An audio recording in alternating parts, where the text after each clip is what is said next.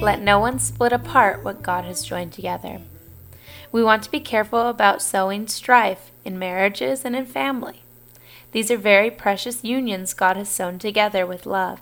We need to respect the institution of marriage and the crucial biblical necessity of family. These are two things God never takes lightly.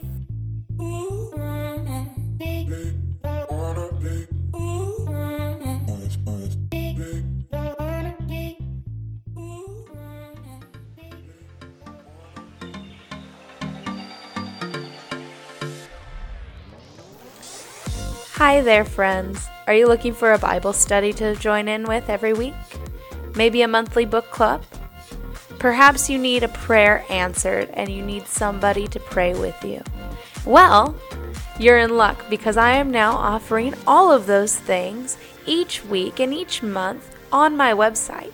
If you will go to www.whitneygibbs.org, you'll find all the information there under current events.